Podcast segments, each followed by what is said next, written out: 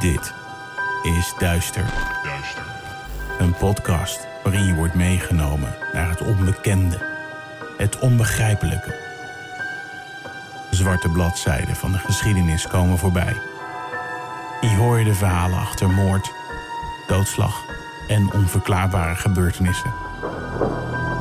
We kruipen in de hoofden van een serie moordenaars, heksen, mythische wezens. Luister Duister.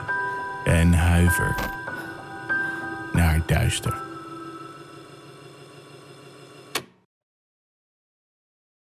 Ja, daar zijn we, de allereerste aflevering van Duister de podcast. Yes. We zijn echt begonnen. Duurde even, maar we zijn er eindelijk. Yay. Welkom iedereen, fijn dat je luistert. Om mezelf maar even voor te stellen, mijn naam is Daphne. En mijn naam is Kimberly. Wij zijn al heel lang vriendinnen. Wij kennen elkaar al vanaf de middelbare school. En we hebben een soort obsessie voor narigheid. Geesten, sp- spoken, Spoken. demonen, Mysteries. mysterie, moordzaken, bloed, ellende. ja. ja, op de middelbare school haalden we al boeken uit de bibliotheek met spookfoto's. Ja, als het maar ging om de engste dingen en verhalen. Ja. Alleen Daphne doet nu wel heel stoer, maar Ik ben echt een scheidluis. ja. En ik moet dus altijd kijken als we een Engelse film aan het kijken zijn. Dan moet ik altijd kijken en dan zit zij met een kussen voor haar hoofd. En normaal vind ik dat niet zo heel erg, want ik kan een hele hoop hebben. Maar we zijn de laatste tijd Until Dawn aan het spelen. Oh ja, En dat is dus echt vreselijk, want dat als een, ik dat met zo'n computerspel. Ja, het is een nee, niet een computerspel, eh, een PlayStation-spel. Maar Maar die is ook echt, maar dat zijn van die jumpscares. Daar, ik, daar ben ik echt allergisch voor. ja, normaal kan ik dat wel handelen, maar ik, dan zit ik met die joystick, hoe heet zo'n ding in mijn handen? En Ja. dan Zo'n remote control. zo'n ding waar je mee speelt. Ja. En Maar het overvalt je zo. Ja, maar je, echt. je kan uit paniek gewoon niet. Maar wij zijn echt van die... Je hebt toch de, de, de flight, fright, huppel de pup reactie? De, de flight or fright? Nee, flight or... Nee, fight, Fight or fight, fight or flight. flight of fright. Ja, dus, dus vluchten, vechten of bevriezen. Ja. Nou, ik zweer je, ik bevries. Als er als mij ooit iets overkomt, dan ben ik echt een ijspilaar. Want er komt helemaal niks meer uit en dat mij. is wel typisch, want je bent ook echt een ijskonijn. Dat klopt. Dankjewel. Super. hey, maar goed, leg eens even uit waar duister voor staat. Nou ja, goed, we wilden graag iets wat allesomvattend was. Dus we hebben heel erg ons best gedaan. En duister staat voor demonen. demonen. Uitermate interessante sterfgevallen, tragedies en andere rottigheid. Yes. Om het maar even beknopt op te noemen. Dus duister. De podcast. Yay. Yes. Oké, en wat gaan wij iedere aflevering doen? Geef eens even een korte uitleg, alsjeblieft. Nou, omdat je het zo lief vraagt. Ehm, iedere aflevering nemen wij jullie mee in een hele duistere wereld. Daphne vertelt jullie een paranormaal verhaal. En ik zal jullie iedere aflevering een verhaal over misdaad, mysteries, vermiste personen. Nou ja, zeg maar alle andere rottigheid vertellen. Ja, dus eigenlijk alles wat niet per se een demon, een geest of een, een, Een ander verschijnsel is, maar echt... Ja, aliens kan ook nog. Of aliens. Maar jouw kant is meer... Dat waar gebeurde, echt Ja, de gedocumenteerde. Ja. Ja. precies. Daar waar echt bewijs van is, zeg Ja. maar. Oké. Maar wacht, zeg jij nou dat jij geen bewijs hebt van je spoken? Ehm, ja. nee, maar die is tot op de dag van vandaag. Ja, natuurlijk zijn er wel heel veel spokenjagers die zeggen dat ze bewijs hebben. Maar de, de, de scepticus in mij die zegt dat het nog steeds niet keihard bewijs is voor het bestaan van geesten. Ligt Ik- maar, het ligt er maar aan hoe je het bekijkt, Daf. Ja, weet ik. Maar ik, en, en ik geloof ook zeker wel dat, er, dat er meer is. Ja. Maar En- misschien ontdekken we in deze reis van deze podcast... Misschien ontdekken we dan wel of we wel of niet geloven. Oh, dat zou wel een mooi streven Misschien, zijn. ja, misschien moeten we dat ons doel maken om zoveel mogelijk bewijs te verzamelen Dat ze echt bestaan. dat ze echt bestaan. Ja. Maar, oké. Dat, ja, oké. En misschien kunnen onze luisteraars daar ook wel bij helpen. Ja, als jij nou een, eh, een goed spookverhaal hebt. Of En iets, waar gebeurt? Of je hebt iets meegemaakt dat je graag met ons wil delen. Of je weet zeker dat ze wel bestaan. Laat het dan even weten op onze socials, want die hebben we namelijk. Dat kan op Twitter, het duister, duisterpot. Weet ik veel, jij hebt het gemaakt. ja, het duisterpot. Op Instagram, duister de podcast. De website, duisterdepodcast.nl. Yes, en we hebben ook nog Facebook, hè? Oh ja, die ook nog. We hebben ook nog Duister de podcast. we zijn Facebook. van alle gemakken voorzien. alle markten thuis. Alle markten thuis. Welke social media je ook gebruikt. Wij Je kan een- ons ook gewoon e-mailen. Oh ja, dat kan ook. We hebben een, wat, we hebben een invulvorm, formu- in, invulformulier. Lekker Scrabble woord dit. Ja, En dan kun je je verhaal eh, eh, of je, je vraag stellen. En dan of komt je het, verhaal vertellen. of je ha- verhaal vertellen, inderdaad. En dan komt het bij ons in de mailbox terecht. En dan eh, kunnen we die behandelen. Ja. Je verhaal. Dat klinkt meer alsof, alsof je een kwaal hebt. Kom hier bij ons je spookkwaal. eh, Stellen wij wel even een diagnose. Ja joh. Dood. Nou, ja, even serieus. Als je wat googelt, ben je altijd of zwaar of, of bijna dood. Dus op zich. Dat is waar. Dat is waar. Nee, nee, nee, nee. nee. Wij zijn geen Googles. Nee. We hebben wel een Google. Oh ja, wij, wij, ja, dat klopt. Wij hebben namelijk het spook. Hoor jij hem?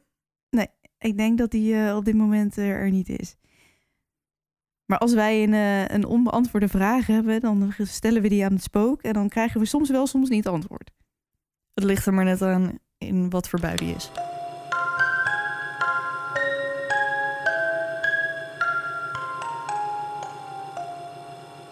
Nou, zullen we dan maar eens een beetje gaan beginnen? Ja, ik ben, er ik ben zo benieuwd welk verhaal je hebt uitgekozen voor deze eerste. Om het spits af te bijten. Nou, zal ik het dan maar verklappen? Nou, graag. En Mijn verhaal vandaag gaat over Lap Castle. Ken je dat? Lab? Lap Castle. Nee. Het staat in Ierland. Het is een kasteel. Goh. En het staat bekend om heel veel geesten. Echt heel veel. Hoeveel? Een stuk of 24 of zo. Dat, dat is dus veel. Dat vind ik echt heel cool. Want dan loop je daar en dan weet je dus nooit wie je tegenkomt. Want ik heb niet eens 24 vrienden. Laat staan dat je 24 geesten in een kasteel Hallo, tegenkomt. laten we eerlijk zijn. Je hebt niet eens vier vrienden. Nee, dat is waar. Hey, maar degene die je daar eh, eh, kunt spotten als je erheen gaat. Ja. Dus je stel, stel dat je denkt, ik wil echt heel graag een echte geest zien. Dan heb je, maak je daar wel grote kans. Ehm, en degene die, die het meeste bekend zijn, dat zijn de Rode Dame. En de Elemental, oftewel de Elementaal in het Nederlands. En maar daar kom ik later op terug. We beginnen met een kleine geschiedenisles. Let's go. Mijn verhaal vandaag gaat over Lap Castle, een van Ierlands meest eh, bekende spookkastelen. Maar wacht even. Lab als in schoot? Of Nou, ik, heb, het is, ik dacht dus dat het Leap Castle was, als in een, een leap, een leap of faith, Ja. een sprong nemen. Ja, ja. Maar ik heb iedereen op internet hoor ik toch echt als Lap Castle uitspreken. Ja, dat is vast Iers. Oké. dat denk ik ook wel. Dus ik hou het daar maar op. Yes. Eh, ik denk dat het klopt, maar ehm, het is Lap of Leap. Mhm. Eh, het kasteel is gebouwd tussen 1300 en 1500. Zo. Ja, een end eh, terug, En weg. end weg. Door de O'Bannon clan. Weet je wat een clan is? Eh, een, klinkt als iets misdadigs. Nee, dat valt wel mee. Volgens Wik- Wikipedia betekent het een familie of groep mensen die een achternaam en of bloedlijn delen en een gezamenlijk erfgoed hebben. Nou, het verhaal van die O'Bannon clan gaat dus dat twee broers een kasteel wilden bouwen op een groot steen. En om te beslissen eh, wie dat eh, kasteel dan mocht gaan bouwen, Mhm. besloten ze dus allebei van die steen af te springen. Dus ze namen een leap. Daarom dacht ik dus ook dat het Leap Castle was. Ja. Maar goed. Dus eh, ze sprongen met z'n tweeën van die steen af. Eentje die was meteen hartstikke dood. Die deed het niet meer. En die ander, ja, die leefde nog. Dus die heeft dus dat kasteel gebouwd. Eh, maar goed, die O'Bannon clan, dat was nog weer onderdeel van een veel grotere clan, namelijk de O'Carrolls. En zij hebben dus op een gegeven moment die anderen eruit gewipt en zijn zelf in dat eh, kasteel gaan wonen. En zij hebben eigenlijk gezorgd voor de meeste narigheid daar. Ehm, Klinkt als een gezellige familie. nee, het waren echt een stelletje tuig. Ze roofden de boel leeg. Eh, ze stalen jonge meisjes van hun ouders, eh pikten land af van de, van de boeren die daar woonden. Het was echt tuig. Van de Richel. Tuig van de richel. Oké. Maar goed, dat kasteel dat staat dus op eh, een stuk land waarvan men zegt dat het heel, heel, heel vroeger al werd gebruikt door de druïden voor eh, ceremonies en magische riten en dingen en weet ik veel wat allemaal. Dus dat stuk land is al behoorlijk eh, ja, negatief beïnvloed, zeg maar. Oké, dus daar, is, daar heerst al van alles. Ja, het was en dan al niet de griep, maar nee, ik denk dat dat nog wel het minste van de problemen zou zijn. de griep. ja, je weet het niet. Nee. Maar goed, het kasteel is al een paar keer bijna volledig vernietigd. De laatste keer was in 1922. Toen heeft de IRA, eh, dus de, de Ierse burgeroorlog, heeft eh, bijna een einde gemaakt aan het kasteel. Eh, in 1975 is het, nee 74 moet ik zeggen, is het gekocht door een Australiaanse historicus. Dat zei ik. Ik zei Australiaanse. Australiaan. Oh, het staat hier en ik zeg het gewoon nog verkeerd. Ik had ook eerlijk gezegd niet anders verwacht. Eh, op de een of andere manier is het erin geslopen dat wij Australiërs altijd Australianen noemen. Ja, Dus eh, mocht je het nog een keer horen en we hebben het zelf niet in de gaten, we bedoelen dus iemand uit Australië. maar goed, de Australiaan Peter Bartlett, die heeft het samen met zijn aannemer opgeknapt in 1974. Ehm, is daar niet blijven wonen. Het heeft daarna weer een tijd eh, leeg gestaan. En sinds, 91, sinds 1991 is het kasteel Maar in hij er- privébezit. Heeft hij er wel een keer ooit gewoond of heeft hij het gewoon Hij, achtergelaten? nee, hij is daar begonnen om eh, zijn eh, restauratiewerkzaamheden. Daar is hij mee begonnen. Mhm. om het kasteel op te knappen. Maar het was zo- zoveel werk dat hij, het tot, hij heeft het gewoon niet, Het nooit niet, gered, zeg maar. Nee, hij is gewoon eh, gestorven. En eh, nou ja, in 1991 is het dus gekocht door Sean Ryan en zijn vrouw Anne. En zij zijn nog steeds bezig met het restaureren van eh, het kasteel. Oh, wauw. Dus het is bewoonbaar, maar grote delen zijn nog eh, behoorlijk in verval. Zo lekker tochten. Eh, ja, het is- er zit ook geen glas in en eh, het regent naar binnen. En sommige gebouwen zijn compleet ingestort. Dus het is wel behoorlijk. Dan moet je wel echt vervallen. houden van wat je doet en waar je woont, wil je dat eh, volhouden. Ja, ja zeker. Maar er wordt te vaak aan deze man gevraagd eh, of hij eh, geesten ziet in het kasteel. Hij zegt van wel, maar ehm, hij komt niet echt over de brug met specifieke verhalen. Dus wat ik weet is, eh, heb ik gevonden op, op internet. Dus ehm, ja, dat, eh, dat wil ik wel eh, met jou bespreken. Vertel, wat voor geesten kunnen wij daar verwachten? Kan je er naartoe? Ja, je kan er naartoe.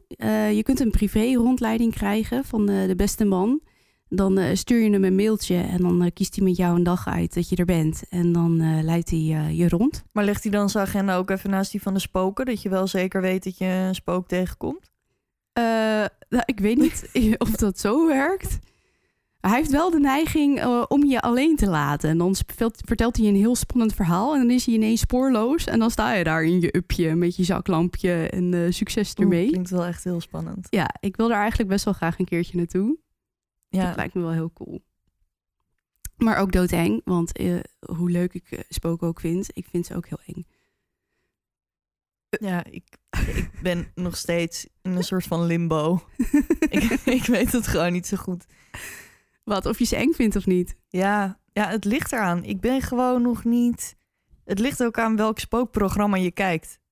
Als je Ghost Adventures met onze vriend Zack Baggins, dan denk ik, het zijn allemaal demonen. En dan kijk je Kindred Spirits en dan denk je, oh, het is een hele lieve oma. Dus ik weet gewoon niet zo goed. Ik weet het niet. Ik moet er nog eentje tegenkomen. En dan pas. Maar denk je dat ze bestaan echt? Mm, Ja, En waarom denk je dat dan? Omdat ik gewoon het idee heb dat er wel meer is tussen hier en het hier normaals. Hier en normaals. Tussen hier en, de, en het volgende. Maar goed, spoken. We kunnen er naartoe en dan, wie zien we dan? Hopen we. Ehm, nou, ik wilde eerst wat meer vertellen over dus het, eh, de geschiedenis van het kasteel. Ja. Het heeft namelijk een bijzonder eh, bloederige geschiedenis. En dan eh, vertel ik je daarna over wie je er eventueel zou kunnen tegenkomen in de gangen. Maar ehm, een van de allervreedste verhalen die eh, over het kasteel gaan, gaat over de moord tussen twee broers in 1532. Eh, die vond plaats in de kapel. En die heeft daardoor de bijnaam de Bloody Chapel gekregen. En de legende vertelt dat het, het overlijden van de grote leider van de, van de clan, van de O'Carroll clan, Ja, die heette Mulrooney O'Carroll. wel vet. Mul, Mulrooney. het- Mulrooney. Die was eh, gestorven en eh, twee. Wat is er? Gestorven? Oké. Overleden. Ik weet niet of die bruut vermoord is of gewoon het was- loodje hij heeft was gelegd. gewoon Cassie Weilen. Ja? Ja. Maar de, twee eh, overgebleven broers die vochten om het eh, leiderschap. En een van die broers was priester en die ander een gevreesd eh, soldaat, zeg maar. Het verhaal gaat dus dat een, de broer die priester was, die was in de kapel de kerkmis al begonnen zonder dat zijn andere broer daarbij aanwezig was. En die heeft dat op zijn beurt als een grove belediging beschouwd dat zijn broer, de priester, al was begonnen met de mis zonder op hem gewacht te hebben. En dat was voor hem een reden om zo furieus te worden dat het helemaal zwart werd voor zijn ogen. En hij heeft zijn zwaard getrokken, is die kapel ingerend, heeft zijn broer van achter doorboord met zijn zwaard. En dat ging met zo'n brute kracht dat die man dus aan dat zwaard Gespiest. gespiest werd en aan het altaar is blijven steken. Oh. En die heeft gewoon het loodje gelegd ten overstaande van de hele familie en iedereen die daarbij in de kapel aanwezig was op dat moment. oh, wauw. Ja, dus die is daar eh, gestorven op een nogal bloederige, zeg ik het weer hè? Geef niet, ga verder. Sorry, op een nogal bloederige manier. Vandaar eh, de bijnaam de Bloody Chapel. Ja, er zal wel bloed gevloeid hebben, ja. Ja. Ehm, maar wat ik echt super interessant vind, is dat er in die kapel een, zich een oubliette bevindt. Een oubliette, ja? Een oubliette. Wie een, kent het niet? een oubliette. Zal ik je vertellen wat het is? Nou, graag, want ik heb geen idee. Oké. Nou, een oubliette is een... Ja, dat weet ik eigenlijk niet precies. Dan ben je vergeten. ja. Nee, ja, ik denk niet dat het per se een, Een iets is? een iets is. Maar in dit geval eh, is het een kleine kamer, een ruimte... die bevindt zich onder de vloer van de kapel, de Bloody Chapel. Een soort van kruipruimte. Ja, maar dan groter. Het was echt wel een soort van kerker. Je kon daar alleen komen via een valluik. Dus het was ook niet echt de bedoeling dat je daar dat je gezellig... uitkwam. Ja, dat je daar eh, ging kijken en dacht... eh, nou, hier ga ik, eh, weet ik veel, mijn, eh, eh, kopje thee drinken. Het was, wel, eh, het was wel echt einde verhaal als je in de oubliette belandde. Maar oubliette betekent eh, in het Frans eh, vergeten... of in het Engels eh, to forget... En dat is eigenlijk ook precies waar die kerker dus voor diende. Ehm, als de O'Carroll clan dacht, eh, jongens, we zijn klaar met jou. Dan werd je dus eh, in de oubliette geknikkerd en, En dan- daarna letterlijk Vergeten. vergeten. Kijk er nooit Precies. meer iemand naar je om. Nou, ze zeggen dus dat meer dan 400 mensen gestorven zijn in de oubliette. 400? Ja, echt heel veel. Dat is best pittig. Maar zijn dat allemaal... Maar Familieleden? 400... Ja, nou ja, goed. Die O'Carroll clan, die had dus een... eh, die had, dat, dat was echt een moordlustig stelletje. Die hadden echt niet zoveel zin in mensen. En als Lijkt je een dan, beetje mij. Ja, Ik hou ook niet van mensen. ja, of hoe heet zo'n eh, zo'n spin? Die dan gelijk de partner opeet als, eh, als de Oh. daad is gebeurd. Een beetje, een beetje zulke eh Ja. Gewoon weg, klaar ermee, weg. Hoe heet zo'n spin? Ja, weet ik Een niet. Black Widow? Dit gaan we even opzoeken. Komen we later een keer op terug.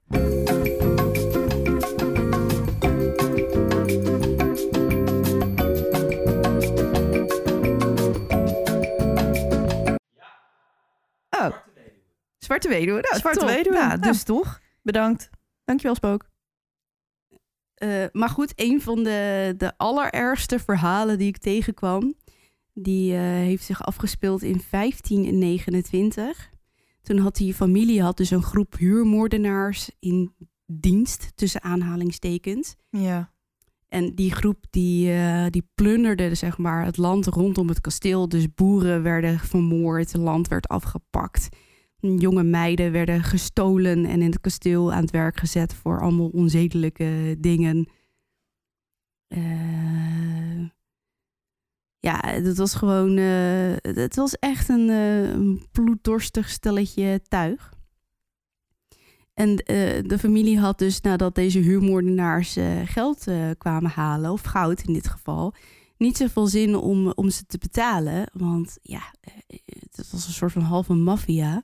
Jij werkt voor mij, maar ik betaal je niet. Maar ze moesten toch van, eh, van die mannen afzien te komen. Want ja, wat, doe je, wat doet een, een groep boze huurmoordenaars als die zich tegen je keren? Moorden? Ja, dat denk ik wel. Dus wat hebben ze gedaan, die, eh, die ratten? Die hebben dus die groep mannen uitgenodigd op het kasteel. Een enorm feestmaal eh, verzorgd met, met, met dans en muziek en hoertjes Hadden en ze toen ook wijn. narren? Of is dat weer een ander In tijdperk? 1529? Ik denk het wel, Geen toch? idee. Entertainment. Ja, Troubadours? troubadours? Vast wel. Ik weet wel wat van de middeleeuwen, maar... Ja. Nou, in middeleeuwen, ja, nog nee, net niet meer, denk ik. Nee. Oké, ga verder. Maar die groep mannen die werd dus hoe dronkener, hoe dronkener. En die dachten, nou, een topfeestje is dit. Dan krijgen we straks ook nog geld. En dan, eh, Ja. ja. top. Dikke party. Ja, maar wat ze niet wisten is dat hun wijn vergiftigd was. en tegen het einde laag. van de avond, ja, waren ze allemaal dood. En degenen die niet dood waren, die werden dus in de oubliette geknikkerd. En men zegt dat het pas na enkele dagen dat er geen geschreeuw gehoord meer werd. Oeh. En dat pas na een paar dagen iedereen dood was. Maar vergif is echt zo'n vrouwen... Ja, is wel, ja, is wel, is wel laag, ja, inderdaad. Het is, eh, ja, je, kan, je hebt toch een zwaard? Spies hem dan aan je zwaard of zo. Maar ja, ja, maar dan als je een je, hele natuurlijk grote- zelf ook. ja, als je een hele grote groep huurmoordenaars hebt... Ja, dan heb je wel veel zwaarder nodig. Dat denk ik ook. Ja, oké. Weg van de makkelijkste weerstand. Nee? Minste weerstand. Makkelijk. Sorry, de makkelijkste weerstand. Oké, de, minste, de minste weerstand.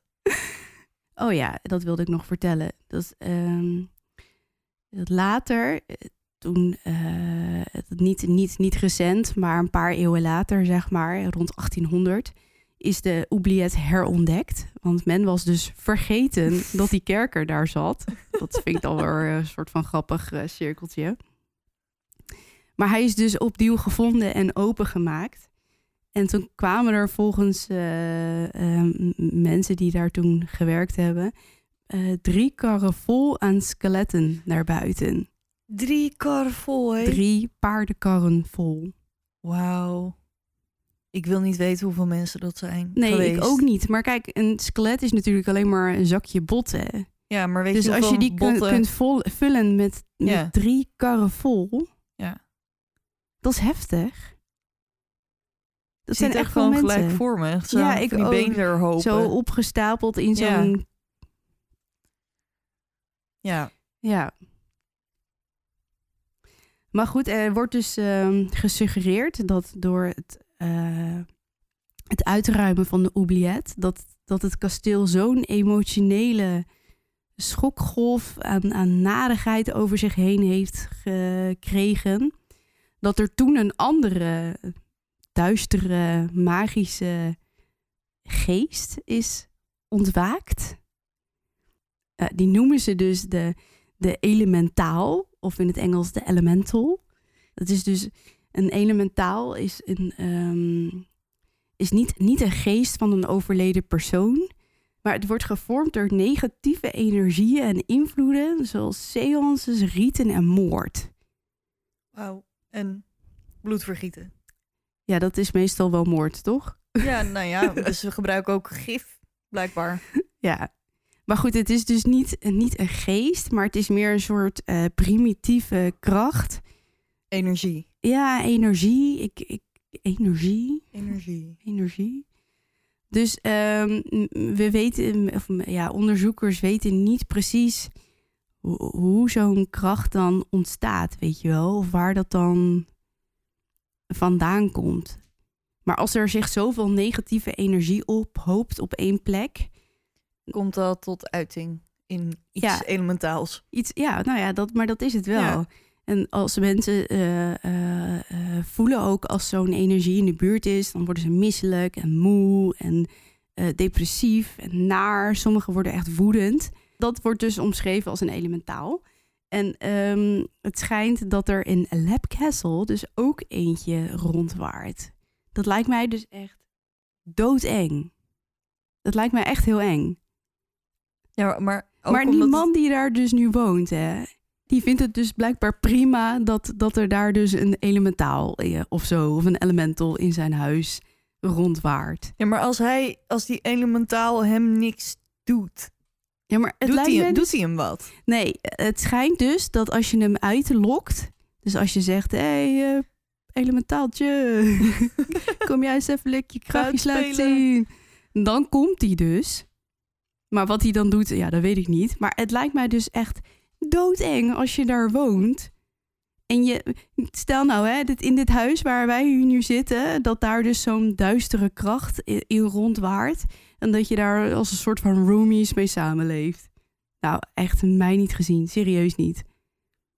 Ja, als hij niks doet. Ja, eh, maar het idee alleen al, toch? Ja. Ja. Nu, dat huis, dat kasteel. Ehm, daar heeft een tijd lang een eh, vrouw gewoond met haar man. Eh, Mildred heette ze. Mildred Darby. En zij heeft in 1889 eh, een soort van... eh, schreef ze voor een, een tijdschrift onder een pseudoniem... haar ervaringen met de geesten in het kasteel. Oké. Dus Maar hoe kwam zij daar? Is zij een afstammeling van die O'Carrolls? Ja, een soort van. Zij eh, trouwde met een man waarvan zijn vader dan weer was getrouwd met een dochter van de O'Carrolls. Dus het zat wel een soort van half in de familie al. Oké. Dus zij is met haar man in dat kasteel getrokken. Nou, kwam er toen achter dat er allemaal eh, geesten rond waren. En on- onder andere de elementaal. Die zij dus eh, het, het ding noemde, of it. Ja, Dus the thing, of it. thingy. En daar, zij heeft haar ervaringen dus opgeschreven. En eh, mede door haar verhalen weten we dus best wel veel over, Over de spoken over die daar kasteel. rond Ja, waren. precies. Dus een van, wat, een van haar verhalen, of een van de dingen die zij heeft opgeschreven. Ik ga het voorlezen, oké? Ja. Ik vind het echt, ik vind het echt super eng. Zij schreef dus. Ik stond op de balustrade en keek naar beneden naar de grote hal toen ik opeens een hand voelde op mijn schouder. Toen ik me omdraaide, zag ik het. Het ding, zoals zij noemde het Ja. dus, was ongeveer zo groot als een schaap, schaduwachtig en uitgemergeld. Zijn gezicht was menselijk. Nee, om precies te zijn, onmenselijk. Ik zag lust in zijn ogen die half rottend met diepe zwarte holtes in de mijne staarden. De vreselijke geur die honderd keer intenser werd, kwam in mijn gezicht en gaf me een dodelijke misselijkheid. Het was de geur van een ontbindend lijk. Gadver. Ja, naar toch? Eeuw. Maar weet je wat ik niet, wat ik niet snap? Zij staat op die balustrade, voelt een hand op haar schouder, draait zich om en ziet iets in de, in de, in de grootte van een schaap. Je... Je wel naar beneden kijken. Ja, dus hoe kan zij, hoe, hoe had ze dat gedacht dan? Door hoe, Maar, of als- zij was gewoon heel klein, dat kan ook. maar ze kan toch naar beneden kijken? Ja, maar ze voelde een hand op haar schouder Oh, en het is zo groot als een schaap. en toen draaide ze zich om Ja, en toen bleek het zo groot als een schaap te zijn. maar misschien heeft het uitschuifbare armen. je weet het niet. Een soort van Inspector Gadget superschaap. Nee, maar even. Maar, Ja. ik, maar als zij dit echt heeft meegemaakt. Zij heeft echt die hand gevoeld, zich omgedraaid en heeft dus in het gezicht gestaard van een of ander. Onmenselijk, menselijk. Nou, ik denk dat ik gewoon van schrik over die, Over die balustrade was getiefd. Ja. Nou, doodeng. Ehm, ik, heb, ik heb nog een, eh, een stukje. Vrienden van de Darby's, die dus Ja. in dat kasteel woonden, die ehm, hebben hem ook gezien. En zij schreven dit. Maar hadden zij gewoon een gastenboek of zo? Laat hier je spookverhaal achter. ja. Dat je, dat je ieder weekend dat ze dan mensen te logeren hadden. Hier, schrijf hem een gastenboek Nee, maar over. ze hadden natuurlijk wel, toen zij ging schrijven over wat zij daar meemaakte. Ja. En ze leefde natuurlijk in een Victoriaans tijdperk. En Mhm. toen was het hartstikke hip om seances te houden Ja. en, en eh, eh, geesten op te roepen. ja. Dus toen zij schreef, hé, hey, ik woon hier in een spookkasteel. Toen had ze natuurlijk vrienden genoeg die wel eens even een Ja. weekendje over wilden komen. Ik zou het je ook wel weten. Eh, maar zij hoorde dus dat eh, wat, wat eh, vrienden aan haar vertelden. En die hadden het weer gehoord van de bediende. Snap je het nog? Ja, ja. Komt-ie. Ik hoorde van onze bedienden dat toen we ons gingen kleden voor het avondeten... ze hun vrienden hadden meegebracht om hen de hal van het kasteel te laten zien... toen ze alle vier tegelijk de elementaal op hen zagen neerkijken vanaf de balustrade. Ze schrokken zo erg, ze konden het niet helpen om een schreeuw te laten... en vluchtten vervolgens naar het bedienenkwartier waar alle vier erg misselijk waren. De volgende dag boden de twee dienstmeisjes Mildred brieven aan waarin ze beweerden dat het noodzakelijk was dat ze onmiddellijk naar hun eigen huis gingen.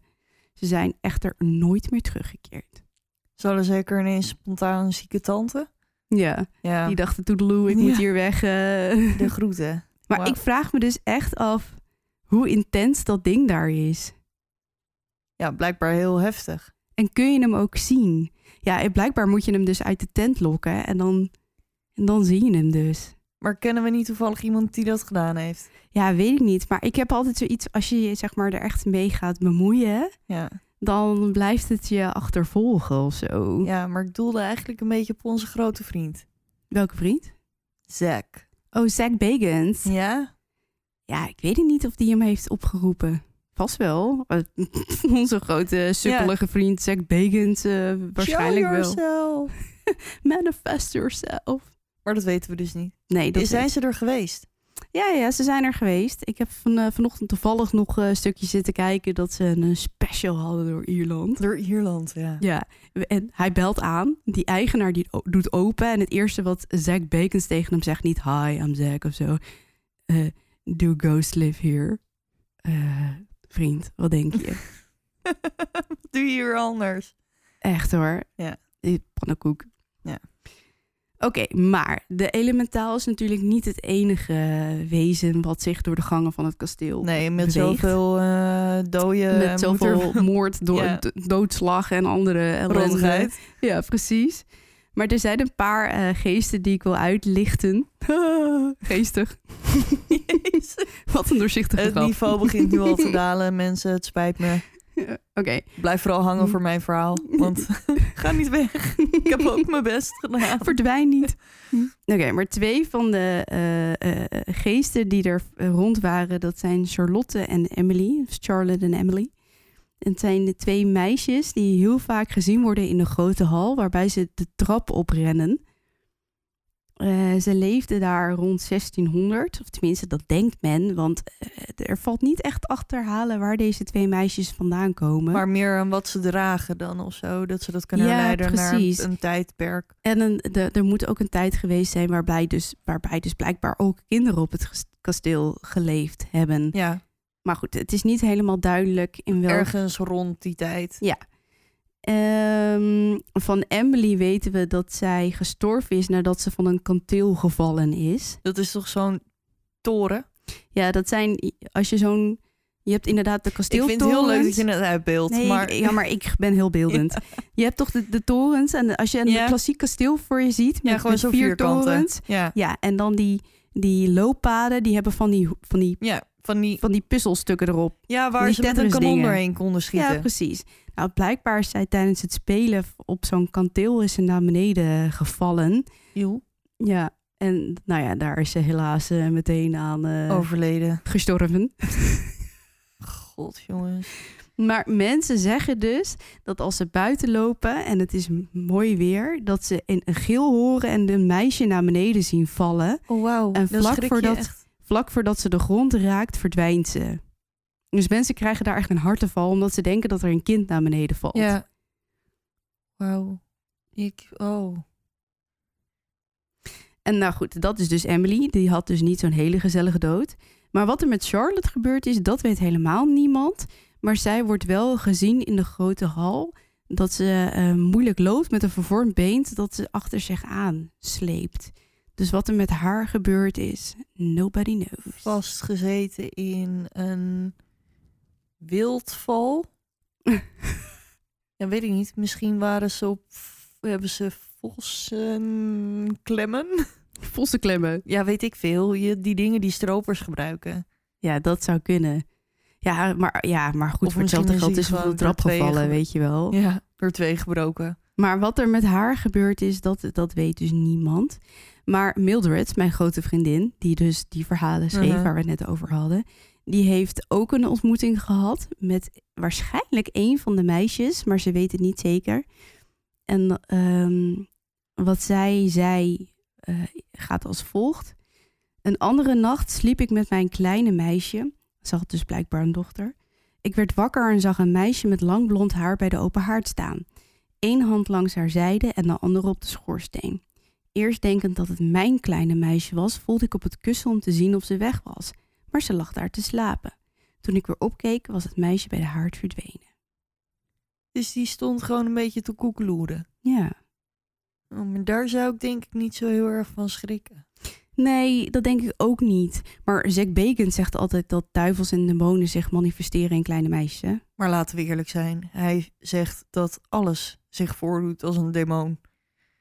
Ja, dat is wel een beetje zo. Ik bedoel, ik heb hem nog nooit ergens zonder demonen gezien.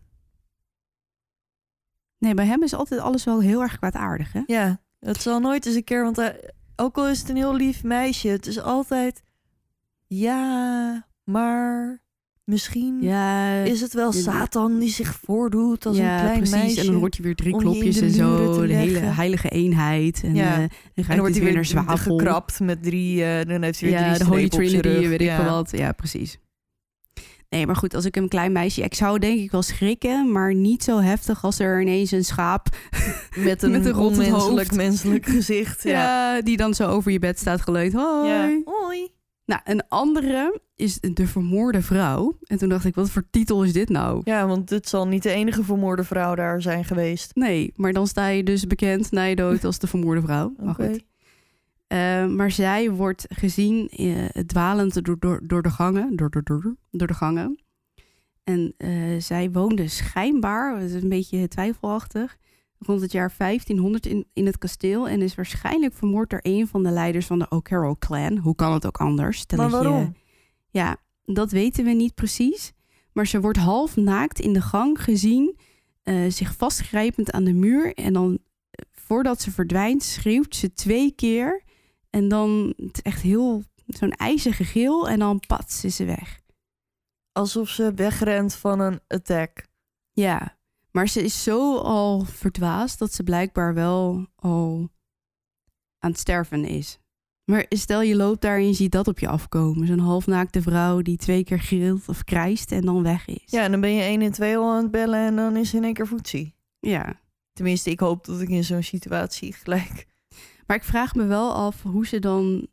Er zijn inderdaad zoveel moorden gepleegd daar. Ja, Hoe weet je wie, wat, waar, wanneer is? Geen idee.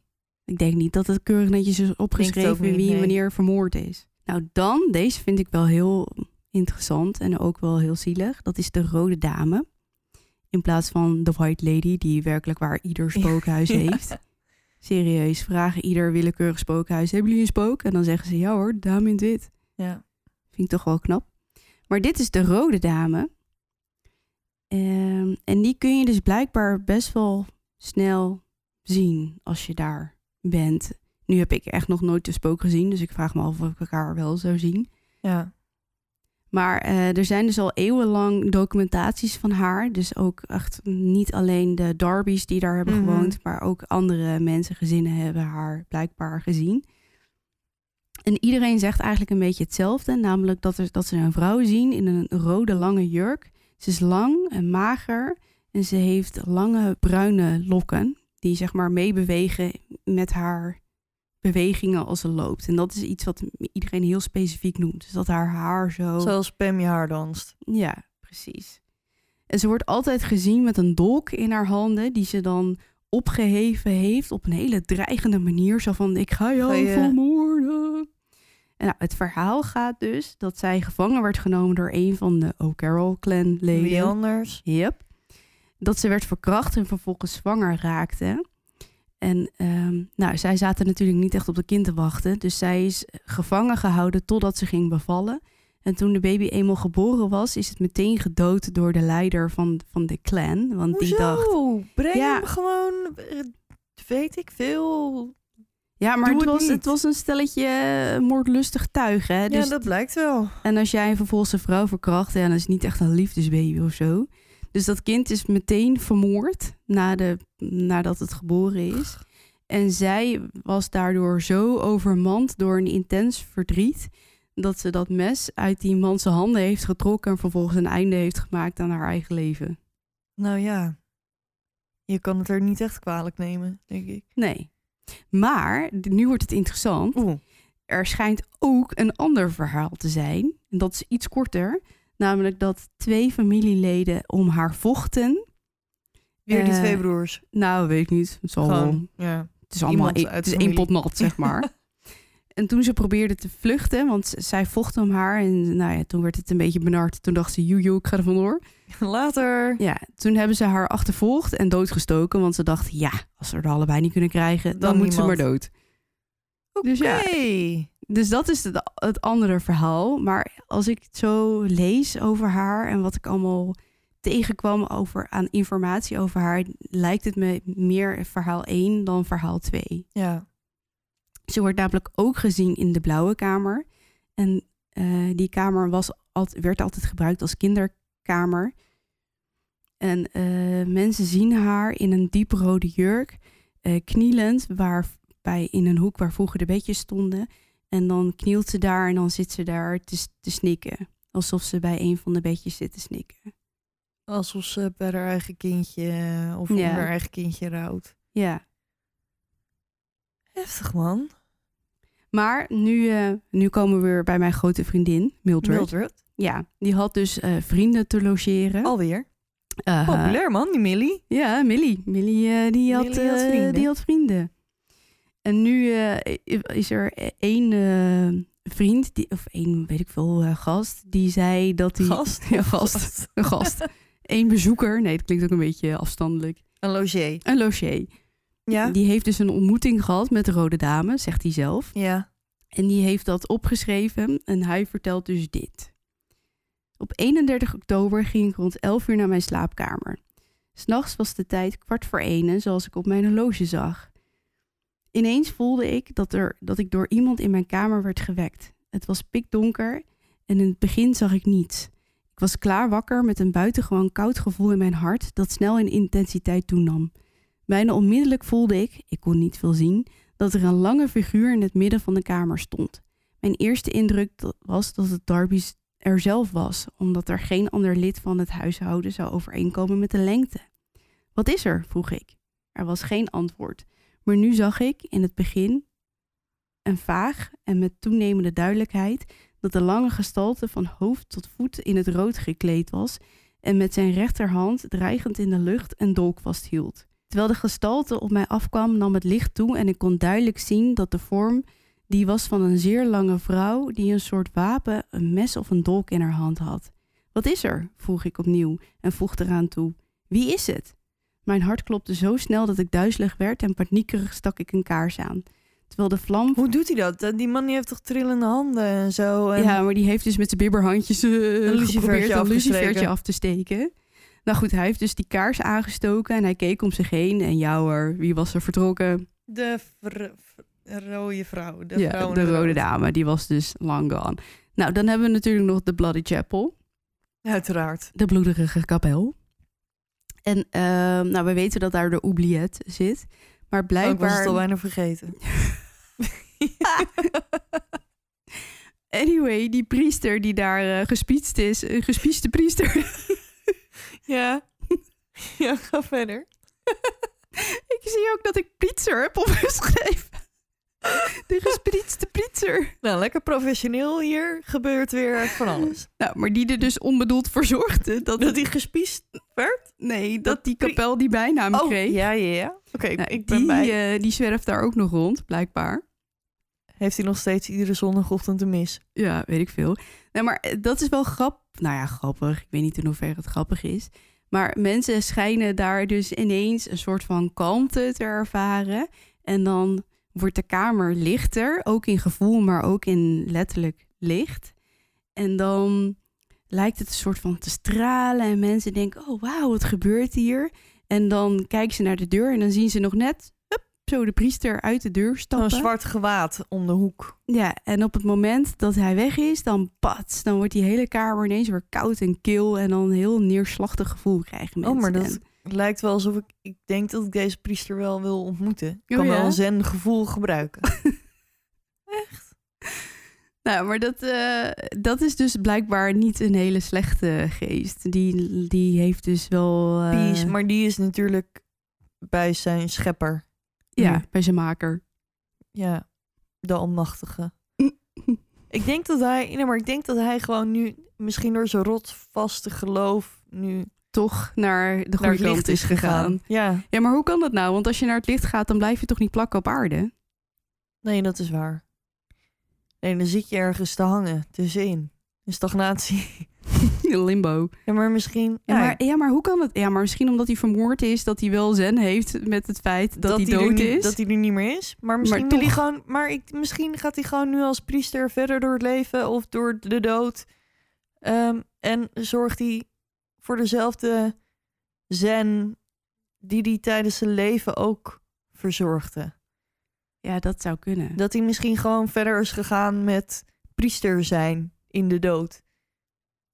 Dat hij nu de elementaal probeert te overtuigen Nou, dat er een ik god niet. is. Of, ja, weet ik niet. Misschien, ja.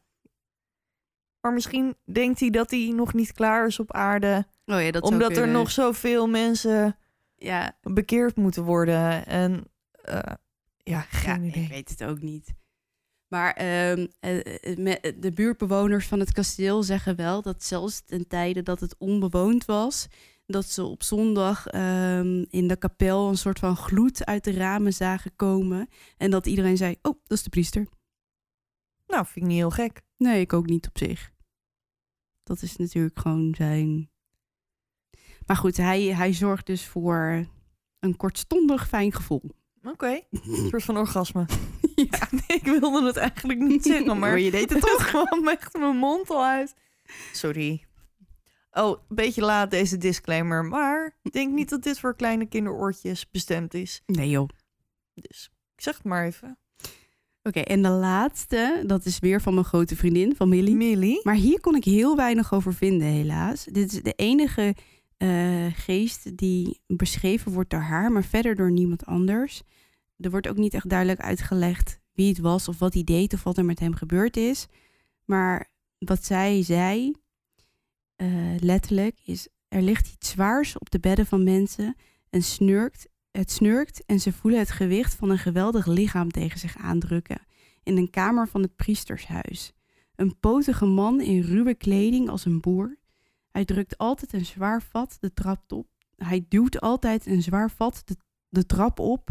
De kat krabt de krullen van de trap. Jeetje mina.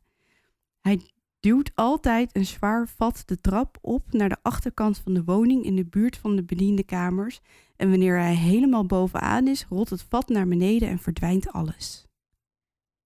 Alsof het een soort van bezorger was. Ja, of gewoon een bediende of zo. Ja, Die dan blijkbaar een vat bier of zo, denk ik, ja of naar boven water. duwt. Of, Maar dat lijkt me dan meer een soort van... Want doen geesten altijd hetzelfde patroon? Of kunnen ze nog denken? Want in dit geval lijkt het me zo'n momentopname uit het leven van deze man. ja, volgens mij zit er verschil in een soort van, ehm, hoe heet dat ook alweer? Residual energie. Ja. En je hebt zeg maar levende geesten. Levende geesten? Ja, nou, ik bedoel meer van... ik bedoel, dat bedoelde ik niet. Maar nee, maar meer een soort van geesten met gevoel. nee, dat, Nou, je snapt toch wel, volgens mij heb je... Ja, soms, soms zijn ze zo dan- vervaagd. Of, ik, heb, ik heb altijd... Ja, nee, maar dat slaat ook weer niet helemaal ergens op. Soms denk ik wel dat hoe langer iemand dood is, hoe meer diegene vervaagt. Maar dat is ook niet helemaal Nee, waar. maar volgens mij is het iets, bijvoorbeeld zo iemand die die trap de hele tijd oploopt met dat vat, dat het een soort van ingesleten zit in die trap. Ja, oh, het is niet Dus- per se de geest van die persoon. Nee, maar meer gewoon de energie van De trap. dat ritueel, ja, zeg maar. precies. En dan ja, heb je ook nog gewoon spoken die ehm, spoken. Zonder dat Leef- het... levende spoken. nou, dat, eh, dat was het. Dat zijn de, de spoken die ik het meest interessant vond. dat zijn er wel een hoop. Ja. Wauw. Maar goed, de elementaal en de rode dame, die zou ik niet heel graag tegenkomen. Ja, of wel, maar dan, dan, eh, ja, dan heb ik denk ik, ja, ik, dat durf ik niet. Nogmaals. Wie weet, misschien gaan we wel gewoon een keer naar Ierland. Ja, dat lijkt best wel cool. Maar dan moeten we daar zeker heen. Ja, de...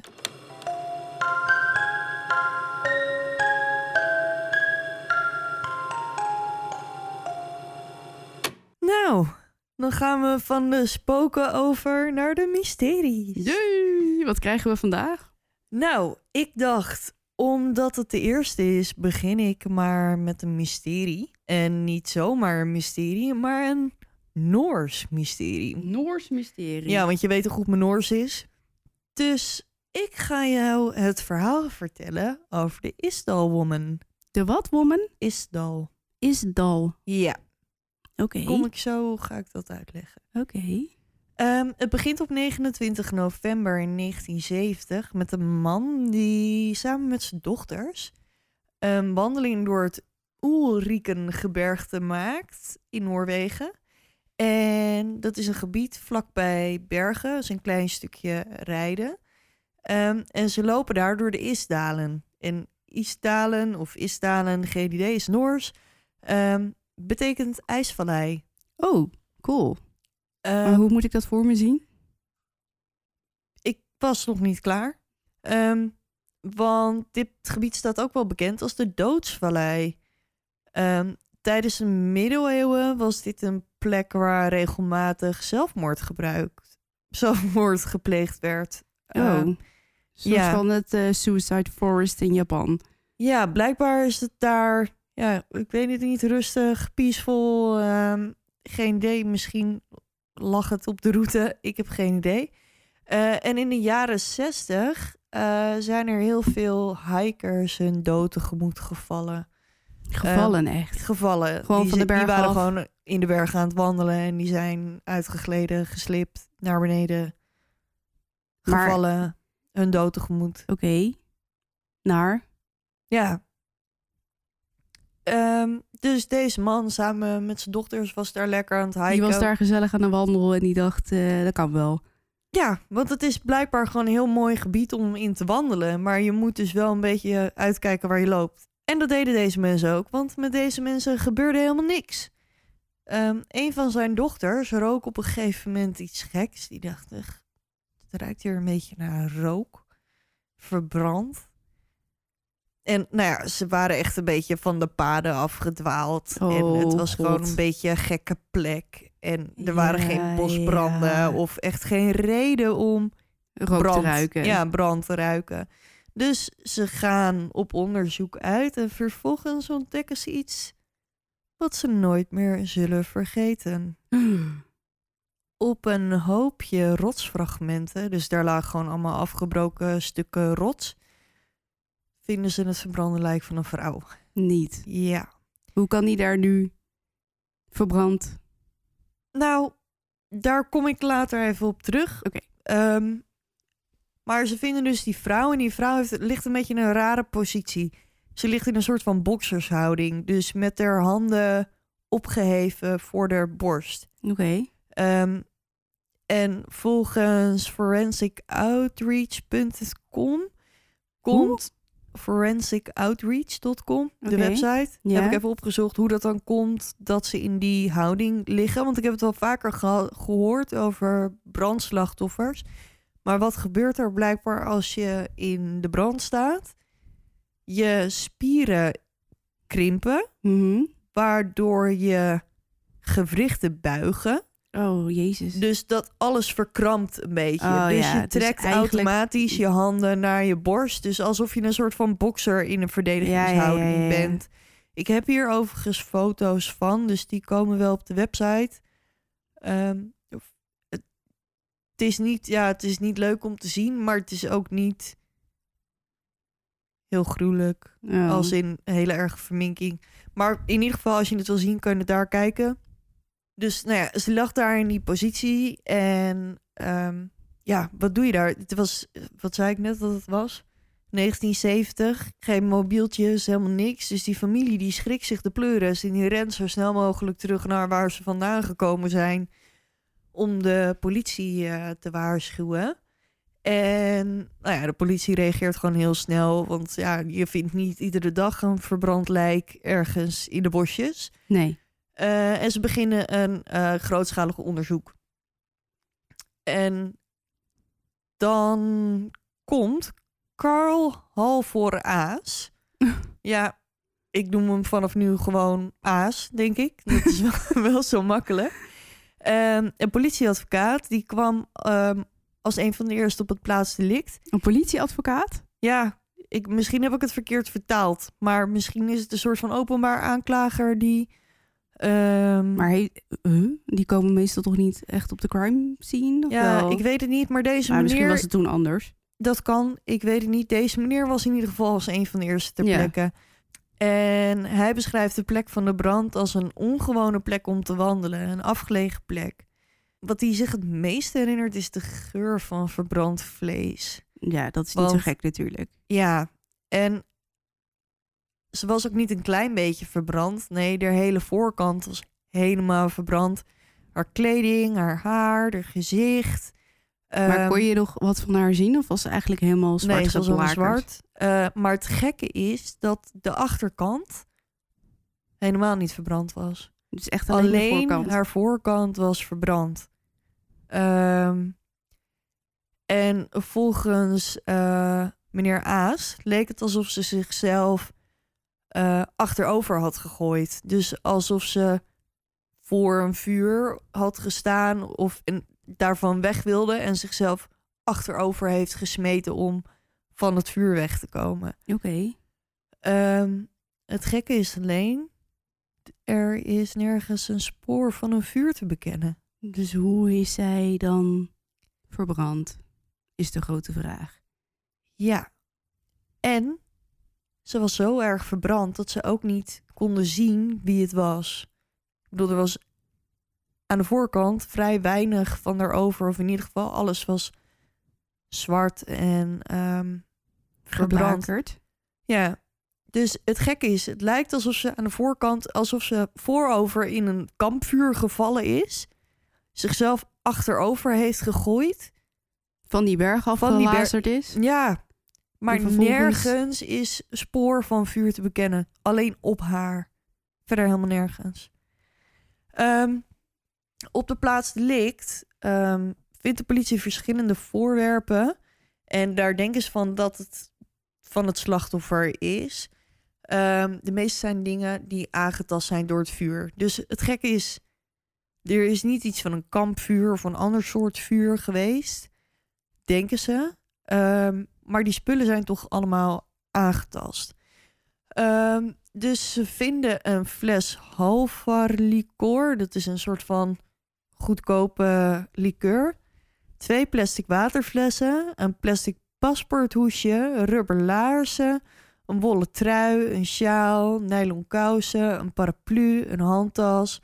Een doosje lucifers. Een horloge. Twee oorbellen en een ring.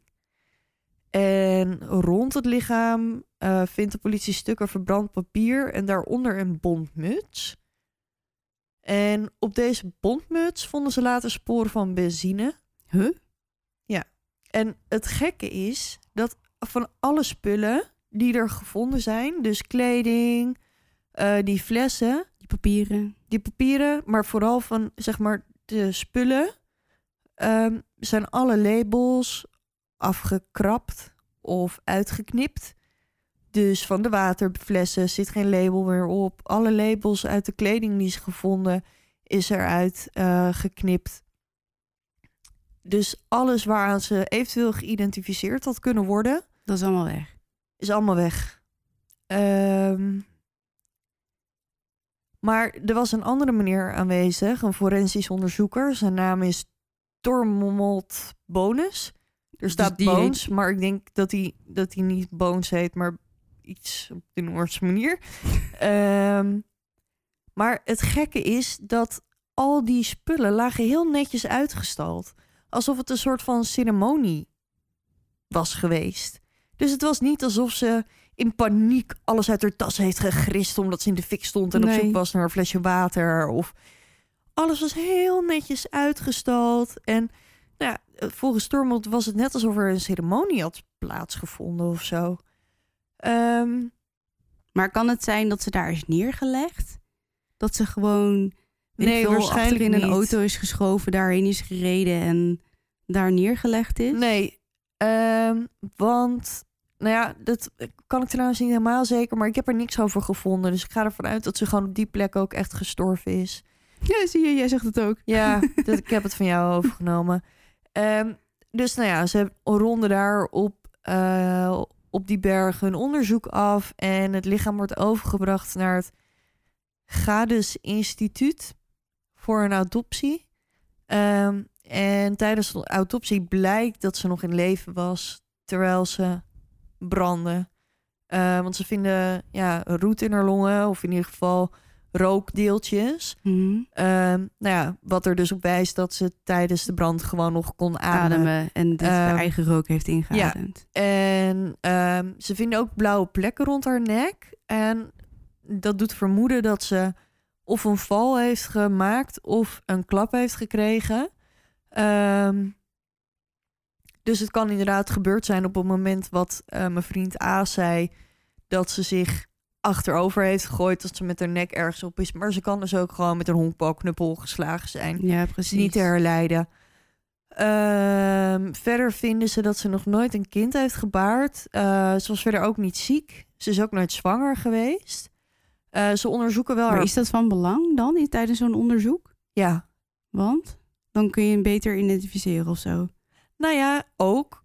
Het is natuurlijk wel makkelijker als je weet of iemand een kind heeft achtergelaten, eventueel. Want als je een lijst met vermiste vrouwen hebt en tien daarvan hebben wel een kind gebaard en die elfde niet, dan zou, weet je, dan Ja, heb je die andere tien al geëlimineerd. Ja, precies. Ehm, plus dat de kans dat iemand gemist wordt als ze een gezin hebben, Is wel groot. is wel groter dan. Kijk, en natuurlijk is het nooit helemaal zeker of ze dan ook nog contact hebben met dat kind. Nee, maar nee, nee. als je ervan uitgaat dat zo iemand dus in ieder geval een kind heeft, eh, is het makkelijk. Ja, weet je, die mensen worden sneller gemist dan alleenstaande. Ja, precies. Zonder een grote sociale kring. Laten we het daarop houden.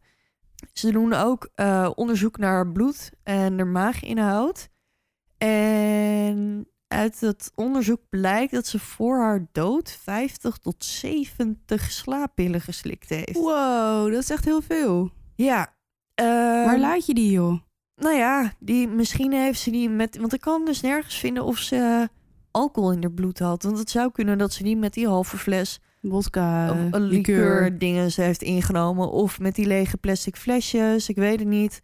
Ehm, alleen vraag ik me af in hoeverre ze er wat van gevoel, gevoeld heeft. Als dat er bedoeling is geweest ehm, om die te slikken, om zelfmoord te plegen. Want ze waren ook nog allemaal niet in haar bloed opgenomen. Dus, Dus ze zweefde eigenlijk nog een beetje in, in haar maag. En ik weet ook niet ehm, ja, hoeveel er van in je bloed moet zitten, wil je eraan bezwijken. nee, Ehm, ik denk wel veel. Slaappillen? Ja. Ik weet het niet, man. ja, het was ven venemalpillen. Ehm en naast haar lichaam vonden ze nog twaalf van dezelfde pillen. Dus ze heeft ook niet alles geslikt wat ze had. Als nee, ze dat zelf geslikt is heeft. het niet eens zo ver Nee. gekomen. Ehm, nee. En wat er verder eh, opvalt aan de vrouw is dat ze een uniek gebit heeft. Eh, Veertien van haar tanden zijn gevuld en ze heeft verschillende gouden kronen. Ehm, en dit doen ze in Noorwegen eigenlijk niet. Het is heel bijzonder, helemaal in die tijd. Eh, want in Noorwegen werden die technieken eigenlijk helemaal niet gebruikt. Dus dat wees al vrij snel op het feit dat ze misschien niet uit Noorwegen kwam. En tijdens de autopsie worden haar tanden en haar onderkaak verwijderd. En Giselle Bang, tandarts, bewaart de kaak van de vrouw in de hoop dat er andere tandartsen zijn over de rest van de wereld die misschien weten waar dit soort technieken gebruikt worden. Dus die heeft die hele kaak van die vrouw verwijderd. Ja, Gezellig. Ja, nou ja, daar was natuurlijk toch al niet veel meer van over. nee. En in die tijd hadden we natuurlijk helemaal geen DNA-onderzoek en dat soort dingen Niet? om te bepalen. Nee. Wanneer nee, is dat? er nog niet. Wanneer had ja, je de volgens eerste- mij meer eind jaren tachtig of zo. Je wat? Dat weet ik niet uit mijn hoofd. Maar in ieder geval niet in 1970. Dus die forensisch arts of tandarts, die heeft dus dat allemaal bewaard. En na zijn dood erft forensische arts Inge Morlid eh, de zaak van eh, de tandarts Bang. Maar eigenlijk ging ieder, want zij heeft wel de casefiles of de, de, alle papieren die bij de zaak horen. Alleen de kaak is verdwenen. Of tenminste, daar gingen ze van uit dat die vernietigd was.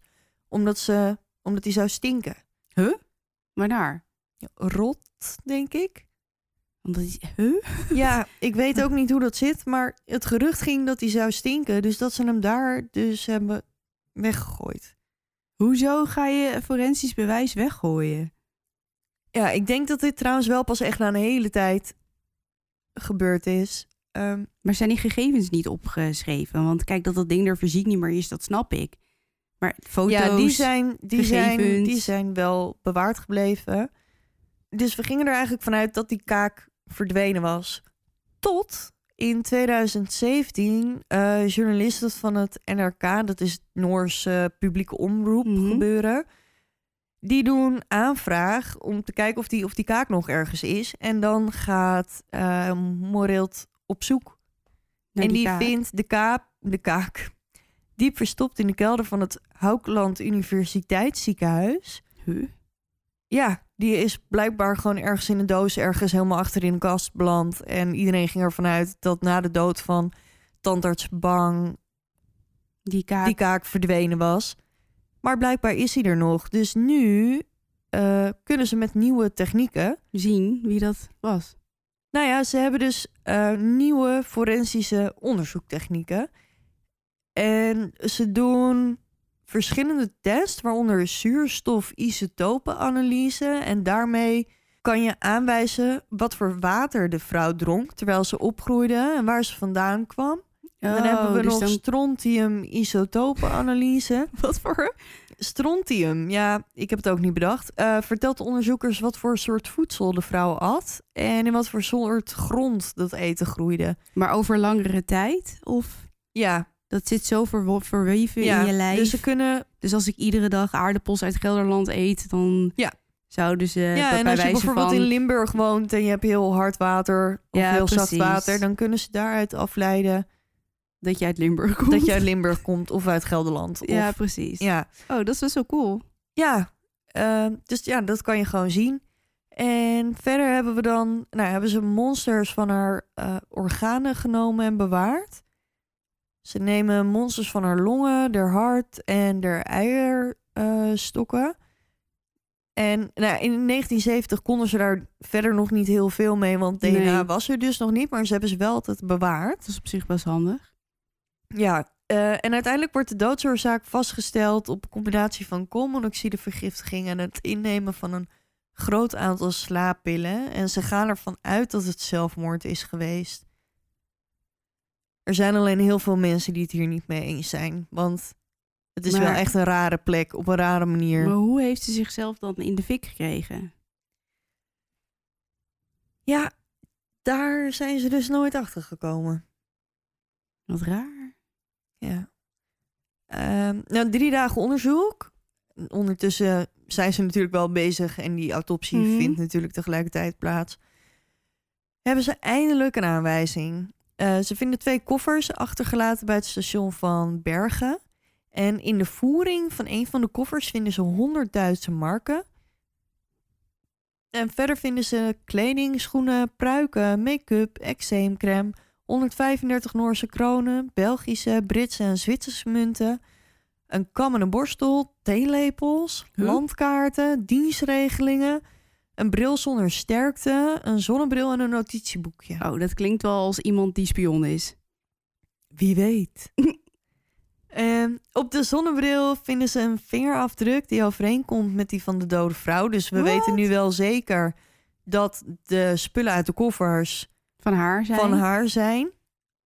En net zoals bij de spullen die om haar heen gevonden werden, dus de sjaals, Mhm. de truien, alle labels zijn van alles verwijderd. Dus ook, Ook, van de kleren in die koffer. ook van die kleren in die koffer. Oké, maar dat is in ieder geval een overeenkomst. Ja, dus we weten nu zeker dat de spullen uit die koffers in ieder geval van haar zijn. En ze hadden nog gehoopt dat op de label van die eczeemcrème, want dat is iets wat door de dokter voorgeschreven wordt, Mhm. dat daar of de naam van een arts op zou staan of eh, de naam van haar. Dat zou wel heel prettig zijn. Maar helaas, ook dat was er helemaal afgekrapt. Dus iemand heeft echt de moeite gedaan om dat eraf Ja, te halen. Maar dat kan zij zelf ook heel goed geweest zijn. Oké. De politie geeft echter niet gelijk op. Ehm, dus wat doen ze? Ze nemen contact op met warenhuizen over de hele wereld. Zelfs met en in Noorwegen, maar ook in eh, daarbuiten. Dus ze nemen bijvoorbeeld contact op met Lafayette in Parijs. Ja. Om te vragen of de kleding die zij in dat koffertje hebben, of zij dat ooit verkocht hebben. En dat doen ze bij heel veel warenhuizen. Misschien Harrods hebben ze de in VND nog wel De gecontacteerd. Bijenkorf. Ja, dat zou kunnen. Gewoon om te kijken of ze kunnen achterhalen waar die kleding vandaan komt. Zodat ze in ieder geval vast kunnen stellen waar die vrouw geweest is. En of, ze, daar precies. eventueel, of ze daar misschien vermiste personen hebben die aan haar gekoppeld kunnen worden. Maar helaas, eh, niemand van de warenhuizen kan die maar het hoeft natuurlijk ook niet per se bij een warenhuis gekocht Nee. te zijn. Nee, maar ja, ga maar eens alle boutiquejes van de hele wereld af. Dat wordt een beetje Nee. lastig. En in die koffers vinden ze ook een mysterieus briefje. De briefje dat is gecodeerd. Oh? Ja, dus daar was de politie wel redelijk in geïnteresseerd. Maar daar kom ik later nog even op terug. De politie kan namelijk wel met iets, iets anders iets. En dat is een plastic zak die gevonden is. En dat is de plastic zak van Oscar Roorvet Schoenenwinkel. Een winkel in Stavanger. De politie gaat daar langs om informatie eh, in te winnen. En ze spreken daar met de zoon van de eigenaar, Rolf Roortvet. En hij kan zich de vrouw heel goed herinneren. En hij omschrijft haar als een goed geklede, aantrekkelijke vrouw met donker haar. Hij verkocht aan een paar rubber laarzen waarvan de politie denkt Mhm. dat het de laarzen zijn die, Die ze daar zijn bij de Ja, plaats ligt. Ze denken ook dat de paraplu die ze bij zich had daar vandaan kwam. De vrouw maakte indruk op Rolf omdat ze heel erg lang over deed om die laarzen uit te zoeken. Maar wacht, dus in die koffers die ze vonden op het treinstation, Ja. daar zat een plastic tasje in. Ja. En daarop stond de naam van die winkel. Ja. Oké. En die man die heeft dus haar Geholpen. geholpen. Met en die weet ook gewoon, ja, ik heb een vrouw geholpen die twee rubberlaarzen paste. Ja, want het duurde namelijk echt heel lang. Oké. Dus voordat ze ze had uitgekozen, gepast, ze heeft zo staan dubben, geen idee waarom. Maar daardoor is hij ook, ja, is, ook blijven, blijven hangen. hangen. bij hem. En niet alleen daarom, ehm, want ze sprak ook met een Engels accent. Ja. Of nee, ze sprak Engels met een accent, sorry. Oh. Maar hij wist niet van Welk- welk, welk accent. land? Nee. Oké. En hij herinnert zich ook dat er een hele sterke geur om de vrouw heen hing. Oh. Maar die kaak die stonk ook al. Ja, maar dat was waarschijnlijk door ontbinding. Ik neem Oh. niet aan dat die mevrouw tijdens veel, leven al aan het ontbinden was. nee, maar misschien heeft ze wel hele, weet ik veel, rare geur Ja, of zo. Nou, ik denk dus dat in de jaren zeventig, want ehm, Rolf, die heette die Rolf? Ja, toch? Ja, Rolf heette die. Jaren later bedacht hij zich pas dat die mevrouw misschien wel naar knoflook had geroken. wow. Maar Waarom? misschien waren ze nog niet zo avontuurlijk met koken in Noorwegen in de jaren zeventig en bestond knoflook nog Nee, niet echt. alleen maar dus dat crackers en smeerkaas. lekker stereotyperend. Sorry. Jongen, jongen, jongen. Ik begon net over aardappels en gelderlandjes wat dat betreft. Dus Rolf, de zoon van de eigenaar, Ja, van de- dankzij die beschrijving De zoon van de eigenaar? van die schoenenwinkel. Daphne, heb je op zitten letten? Ja, ik heb op zitten letten. Oké. Ralf, Rolf, begint Ralf? met een R, heeft haar beschreven. En aan de hand daarvan konden ze de vrouw traceren naar het nabijgelegen Sint Swithun Hotel. En daar checkten ze in als Vanilla Lodge. Vanilla Lord? Dit bleek alleen niet haar echte naam te zijn. Nee, maar dat was Tadam. al te verwachten na die nepsnoeren en weet ik veel wat er allemaal, Snorri zat ook een plakbaard bij zich. wat er allemaal in die, eh, in die koffertjes gevonden werd. Hierna kwamen ze erachter dat deze mevrouw in verschillende hotels in Noorwegen verbleven had. En iedere keer onder een andere naam. Oké, dus zij heeft in meerdere hotels ingecheckt in Noorwegen en dan iedere keer een schuilnaam gebruikt. Dus eigenlijk was ze best wel met Mysterieus. iets, met iets bezig. Dat weten we niet. Dat weten we helemaal niet. Nee. Oh. Maar ze vinden haar dus bij verschillende hotels in Noorwegen komen ze er dus achter dat zij daar heeft gelogeerd. Ja, En zij heeft zich daar iedere keer met een andere naam ingeschreven. En de politie concludeert daaruit dat ze dus ook verschillende paspoorten moet hebben gehad. Want we hadden toen natuurlijk nog, ik weet niet, creditcards of zo. Nu moet je natuurlijk vaak je creditcard overhandigen. Mhm. Met je paspoort tegelijkertijd, zo van ik ben wie ik zeg dat Ja. ik ben. Oké, Maar toen was, ja, waren die voorschriften waarschijnlijk nog niet zo streng en was een paspoort genoeg. ja precies.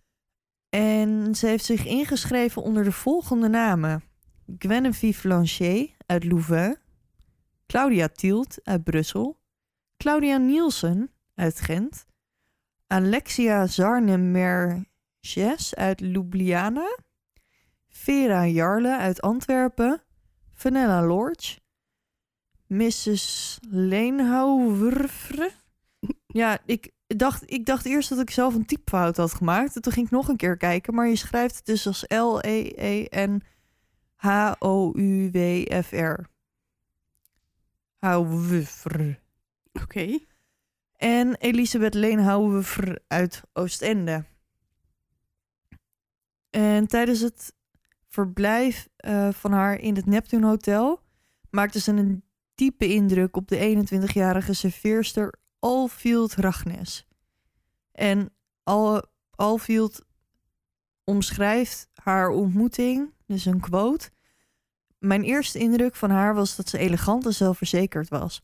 Ze was modieus. Ik wilde dat ik haar stijl na kon doen. Ik herinner me ook dat ze naar me knipoogde. Het voelde alsof ze in de gaten had dat ik iets te lang naar haar staarde. Ik herinner me een gelegenheid waarbij ik haar bediende in het restaurant. En naast haar zaten twee Duitse mariniers, waarvan één een officier was. Ze spraken niet met elkaar. De politie ondervraagt vervolgens het personeel van de hotels waar de vrouw verbleef. En ze ontdekken dat naast eh, dat de vrouw Engels sprak, ook af en toe Duitse zinnen gebruikte. Ze stond er ook onbekend dat ze vaak om een andere kamer vroeg. Oh, En één keer had ze ergens ingecheckt en toen vroeg ze drie keer om een nieuwe kamer. hè? Misschien deed de airco het niet. Eh, Wel apart dit allemaal. Ja. Dus nou, ja, gewoon drie keer in één hotel. Ja, dat is wel bizar. Dat, kijk, ik kan me voorstellen dat als je bad lekt of je doucht, dat Ja, je dat dan je zegt, één hey, keer mag een ik... andere kamer wil, Ja, dan Ja. krijg je die meestal nog wel. Maar drie keer een andere kamer? ja, en het is ook gewoon niet bij dit ene hotel, maar bij bijna alle hotels. Het is een heel vaag verhaal. En een getuige in een hotel in Bergen verklaarde dat ze de vrouw Vlaams hoorde spreken. Oh, wauw. Dus dan spreekt ze al drie talen. Ja. Duits, Engels en Vlaams. En ehm, ander hotelpersoneel verklaarde dat de vrouw vertelde dat ze een reizende handelaar was. En aan andere mensen vertelde ze weer dat ze een antiekhandelaar was. Hè? Maar dit, is wel, dit slaat wel een beetje op hetzelfde telkens. Ik vind ook dat die namen wel gelijkenissen vertonen en zo. Ja, ik denk ook, je moet ook wel een beetje bij jezelf blijven, denk ik. Wil je al die verhalen. Ja, precies. Dus misschien heeft ze wel een zus die Genevieve heet en eentje die Claudia heet. Zodat Ja, je wel een soort van herinnering hebt aan hoe je ook weer heet. Want als Ja, ik ja. mezelf in één keer... Ik zou misschien, mezelf misschien wel Daphne noemen. Maar geen Stephanie, want ik heb helemaal geen link met een Stephanie. Nee, precies. Dan gaan we even terug naar het mysterieuze briefje. Dat gecodeerde briefje dat we in de koffer Oh ja, dat lag in de koffer, ja. In de eerste instantie eh, denken ze dat de vrouw notities maakt van militaire tests met een nieuwe raket in West-Noorwegen. Wow, hoe komen ze daarbij dan? Nou, het duurt even, maar uiteindelijk kraakt de politie de code. En niet, zo, niet dat ze er verder wat aan hebben. Eh, ze worden er niet veel wijzer van, want het lijken namelijk plaatsen te zijn die de vrouw bezocht met de bijbehorende data. Hè? Ja, dus er, ik heb trouwens een foto van het briefje, dus ook die komt op de website. Dan kun je er zelf nog even naar kijken. Cool. Ehm, maar er staat er bijvoorbeeld eh 022-028p. Dus dat zijn dan data 22 tot 28 oktober, waarop de vrouw in Parijs was. 029PS is de dag dat ze van Parijs naar Stavanger reist. En 030BN5 komt overeen met haar verblijf in Bergen van 30 oktober tot 5 november. De politie stuurt vervolgens een omschrijving van de vrouw en een compositietekening naar de politie op de plekken waar ze is geweest. Ja, dus Parijs, Bergen en Stavanger en al die plekken in Noorwegen waar ze is geweest. Mhm. Maar er is dus helemaal niemand die haar herkent. Hoe kan dat nou? Ja, geen idee. Dus Blijkbaar. op iedereen maakt er een hele diepe indruk achter, omdat ze zo knap en elegant en modieus is. Ja, maar ik denk niet dat ze weten bijvoorbeeld in welke hotels. Ze hebben het echt alleen naar de politie gestuurd daar. Dus zolang zij niks crimineels gedaan heeft. Sorry. Dus Daphne die steekt even de vinger in de neus van de kat. Die schreekt zich vervolgens een ongeluk. en ik dus ook. En wij allemaal. Dus ja, zolang jij niks crimineels gedaan hebt. Nee. Dan, en je Dan komt niet het. met de politie. Kijk, als hij nou gearresteerd was, dan is het een heel ander verhaal. Maar ja, niet dus. Dus na al de onderzoeken die de politie heeft gedaan, zijn ze echt geen centimeter opgeschoten. Ehm, en nou, het lukt er gewoon, het lukt, het lukt ze gewoon niet. Nee. En op een gegeven moment moeten ze er toch aan begraven. In februari 1971 wordt het onderzoek gesloten en nou ja, wordt ze begraven. De politie denkt dat ze misschien katholiek was, dus ze geven haar een katholieke begrafenis. En in die tijd, ik weet niet hoe het zit met verschillende geloven in Noorwegen, eh, Noorwegen maar blijkbaar was ehm, de katholieke kerk daar niet zo heel groot. Maar Nee. ja, misschien omdat ze zoveel Franse en Vlaamse namen gebruikten, gingen ze ervan uit dat ze misschien katholiek was. Oh, aparte redenatie. Maar goed, prima. Ja, ik weet niet precies hoe ze daarbij gekomen zijn. Ehm, dus nou ja, ze krijgt een katholieke begrafenis. En volgens het politierapport van de begrafenis was haar kist bezaaid met seringen en tulpen. De priester hield een simpele ceremonie voor de onbekende vrouw begraven in het buitenland zonder aanwezige familie. Ze is dus begraven in Noorwegen. Ja. Omdat ze daar gevonden is. Ja. Oké. Ehm, ze hebben haar begraven in een zinken kist. Echt? Ja. Waarom dat dan? Voor het geval dat ze ooit nog eens een keer opgegraven moest worden. O jeetje. Ehm, omdat zink denk ik niet... Ja, dat zorgt ervoor dat, dat het lichaam bewaard blijft. In plaats oh, van... echt? Als Oh, dan je, gaat- vergaat het niet tot stof, zeg maar. Nee, want als je een houten kist, die, die breekt natuurlijk uiteindelijk af. En dan Mhm. is het maar de vraag hoeveel er van overblijft. En ze hebben al die tijd gehoopt dat ze Gevo- ja, ooit ontdekt. familie zouden vinden. Ja, zodat precies. ze ja, toch nog een soort van intact bij de familie afgeleverd kon worden, eventueel. Of ja, ze hebben ook allemaal foto's gemaakt tijdens de dienst. En dat zit allemaal in een fotoalbum voor als de de, nabestaanden. Ja, als er ooit nabestaanden tevoorschijn komen. Nou, je had het er net al even over. Maar was deze mevrouw misschien een spion? Ja, dat, eh, zo klinkt het wel. Ja, nou ja, goed. Er zijn natuurlijk verschillende theorieën over wie deze mevrouw was en waarom Mhm. ze zo geheimzinnig was. En de bekendste is inderdaad dat ze misschien een spion was. En nou ja, hoe kan het ook anders met die briefjes, die pruiken, die plaksnorren. Valse paspoorten, verschillende namen. En ook omdat het in de jaren zeventig was en het was ten tijde van de Koude Oorlog. Oh.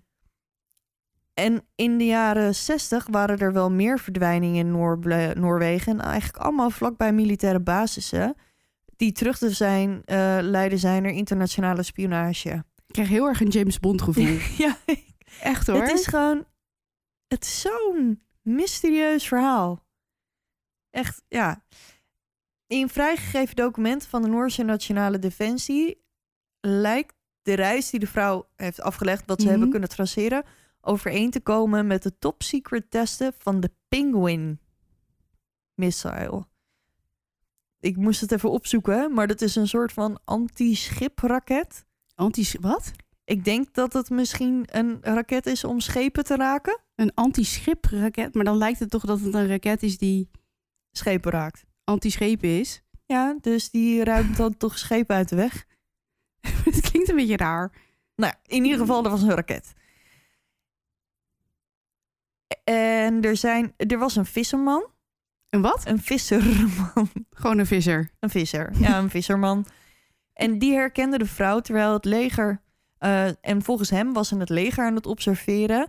in Stavanger, terwijl ze dus die test aan het doen waren. Huh? Wacht, die snap ik niet. Oké, ze waren bezig met de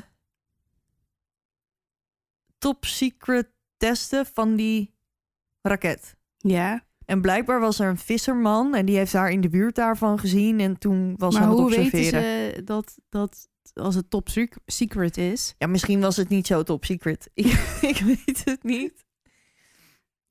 Dit is in ieder geval wat ik erover kon vinden. En Ja. ook dat ze wordt gelinkt aan de Mossad. Mossad in Europa. Wat is dat? Israëlisch is dat volgens mij, maar volgens mij opereerde die dan ook weer in Europa. Oh, ik weet daar echt helemaal niks van. Ik ook niet. Het enige waar ik, er, waar ik de Mossad van ken is van Ziva uit NCIS. Oh, dat kijk ik niet eens. Oh, nou ja. Dat is eigenlijk... Het enige wat er bekend is van die vrouw. Ja, Maar hoe... eh, Oké. maar ik ben nog niet helemaal klaar. Oké. Want in de jaren daarna zijn er nog meer ontwikkelingen gekomen over deze zaak. Want het, is, het houdt mensen echt al jarenlang bezig. Wie het is deze zo, vrouw? Wie is deze vrouw? En wat deed ze daar? Ja. Ze was niet Noors. Wat deed ze daar in Noorwegen? Want als je antiekhandelaar bent, wat moet je dan in godesnaam met In Noorwegen. in Noorwegen? maar en dan- Noorwegen is nou ook niet echt een land waar je lekker het leger gaat bespioneren of zo. Ik heb, ja, Kijk, dat ik je nou in idee. Rusland spion bent. Of Ja, je bent een Russische de- spion in Londen of zo, weet je wel. Dan Ik- snap ik het nog. Maar een, een spion in Noor... Ja, wat ga je, wat ga je Ik heb geen idee, maar blijkbaar was het dus in de Koude Oorlog en dat ligt daar Ja, op de grens. al, en- ja. Dus er zijn wel redenen, maar ik kan me, als je antiekhandelaar bent en je wil geen idee je concurrenten voorblijven, dan kan ik me voorstellen dat je misschien één valse naam aanhoudt. Ja, precies. Dus dat je niet gewoon als eh Pietje, Pietje. Bel door het leven gaat, maar dat je er misschien Jantje Beton van maakt. Ja, ja, ja. Maar dan hoef je niet in ieder hotel waar je komt je naam te En veranderen. dan drie keer om een andere kamer vragen. Ja, dus dat is gewoon een beetje, beetje vreemd. Nou, dus mensen zijn hier al jarenlang. Het is een van de bekendste zaken in Noorwegen. En ze moet van een of ander hotel ooit een keer naar het station gegaan zijn, omdat er koffers daar Gevonden zijn. gevonden zijn. En ze zijn er altijd van uitgegaan dat er een taxichauffeur was die haar heeft gebracht. Die hebben ze dus nooit kunnen vinden. Tot ehm, 1991. En dan komt er in één keer een taxichauffeur tevoorschijn. 20 jaar later. Die anoniem wil blijven. Hm? En die komt bij de politie en die zegt dat hij de vrouw oppikte bij haar hotel en dat ze vergezeld werd door een man. Maar waarom kom je daar twintig jaar later mee en wil je anoniem blijven? Ik vind het een beetje een vaag verhaal. Ja, maar dan zou je dus ook bijna denken dat die man haar vermoord heeft. Ja, En hoe heeft die man haar dan vanaf het station in de, ik heb, de vallei gekregen waar ze dan dood is? ik heb geen idee. Maar in 2005 komt er in één keer een man. Die was toen het gebeurde 26. En hij vertelt in één keer dat hij die vrouw tegenkwam. Vijf dagen voor ze gevonden werd. Terwijl, hij, weet ik wel, hij was aan het hiken in Vlooien. En ze viel hem op omdat ze meer gekleed was voor de stad dan nou ja, voor een Mhm. wandeling door de buitenlucht. En achter haar liepen twee mannen in jassen die er zuidelijk uitzagen, tussen aanhalingstekens. En het leek erop dat ze wat tegen hem wilden zeggen, maar zich op het laatste moment bedacht. Maar ze was toch ook al in dat restaurant gezien Ja, met, met twee twee- mannen waarbij ze af en toe Duits sprak. Nee, dat was in een hotel. Die, ze is door, hotel, dat meisje, ja, ja, ja. door dat meisje in dat... maar daar waren twee mannen bij. Ja, twee Duitse legermensen. Maar ze hebben ze dus nooit zien spreken. Ze hebben alleen maar naast elkaar gezeten daar. Maar nu liepen er dus blijkbaar twee mannen achter haar aan. Maar hij ging er nooit mee naar de politie. Oh nee, hij ging er mee naar de, iemand die die kende bij de politie. Ik weet niet precies wanneer. En die man had gezegd, nou, vergeet het maar. Want zo boeiend is het niet. Nee, maar ik zou ook me als politie voor kunnen stellen dat als iemand bij jou komt en die zegt: hey, luister, ik zag een vrouw in het bos die er niet helemaal uitzag alsof ze lekker aan het eh, zondagmiddag wandelen was. Met twee mannen achter haar aan en ze wilde misschien wel tegen me zeggen en ik vind het een beetje vreemd. Dan denkt de politie ook: Ja, Maar ik wat denk, kunnen dat we hij, daar nu nog mee doen dan? ik denk dat hij gereageerd heeft op die compositietekening. Oh, op die fiets. Ja, dat zou kunnen. Dus er is ook nooit een notitie, een notitie gemaakt van hoe die man dan heette. hè? Oh shit, hé. Dus niemand Weet nog wie weet dat is. wie dat is. Ja, dat is net een oubliet. Grapje. In 2016 wordt de zaak heropend en het NRK, dat Noorse publieke omroepsysteem, ehm, geeft de Amerikaanse kunstenaar Steven Missel de opdracht om nieuwe tekeningen van de vrouw te maken. Dus er zijn uiteindelijk zes verschillende eh, schetsen van haar gemaakt. En die zijn verspreid eh, weer. Dus die heb ik ook. Dus als je die wil zien, dan eh, Staan ze, staan ze op de, site? de site. Ja, daar ben ik wel naar benieuwd. Dus gewoon zes eh, eventuele varianten van hoe ze eruit gezien zou kunnen want hebben. in eerste, want dit is natuurlijk in 2016, dus nou, dan zijn we hoeveel jaar verder? 70, 80, 90, 2000, 40 jaar verder. nou ja, die tekeningen die zijn dus opnieuw gemaakt, maar er was nog steeds niemand die herkende. En uiteindelijk in 2017 testten ze haar tanden opnieuw. Omdat die kaak weer terug was. Ja, want die heeft die NRK toen dus in eerste instantie hebben ze die isotopentesten gedaan. Mhm. En uiteindelijk doen ze dus andere testen. En daaruit blijkt dat de vrouw geboren is rond 1930 in of in de buurt van Nuremberg, Duitsland. En als kind verhuisde naar Frankrijk of ergens op de grens tussen Duitsland en Frankrijk. België dus. Zoiets. het, kan, het kan van alles zijn.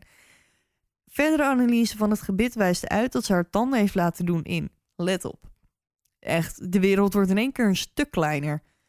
Oost-Azië, Centraal-Europa, Zuid-Europa of Zuid-Amerika. Ergens daarin. Ergens daar. Ja, Ja, ja. daar hebben we wel een hele hoop uitgesloten, Mhm. maar nog niet een hele hoop. Nee. Nee.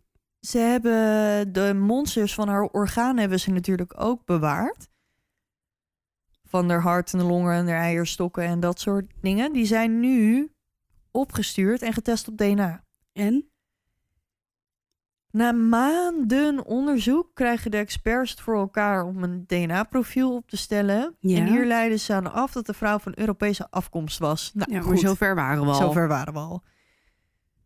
Maar dit maakt wel de theorie dat de vrouw voor de Mossad werkt een stuk minder aannemelijk. Ja, precies. Want dan dan valt had dat ze misschien meer van Oosterse afkomst geweest. Ja.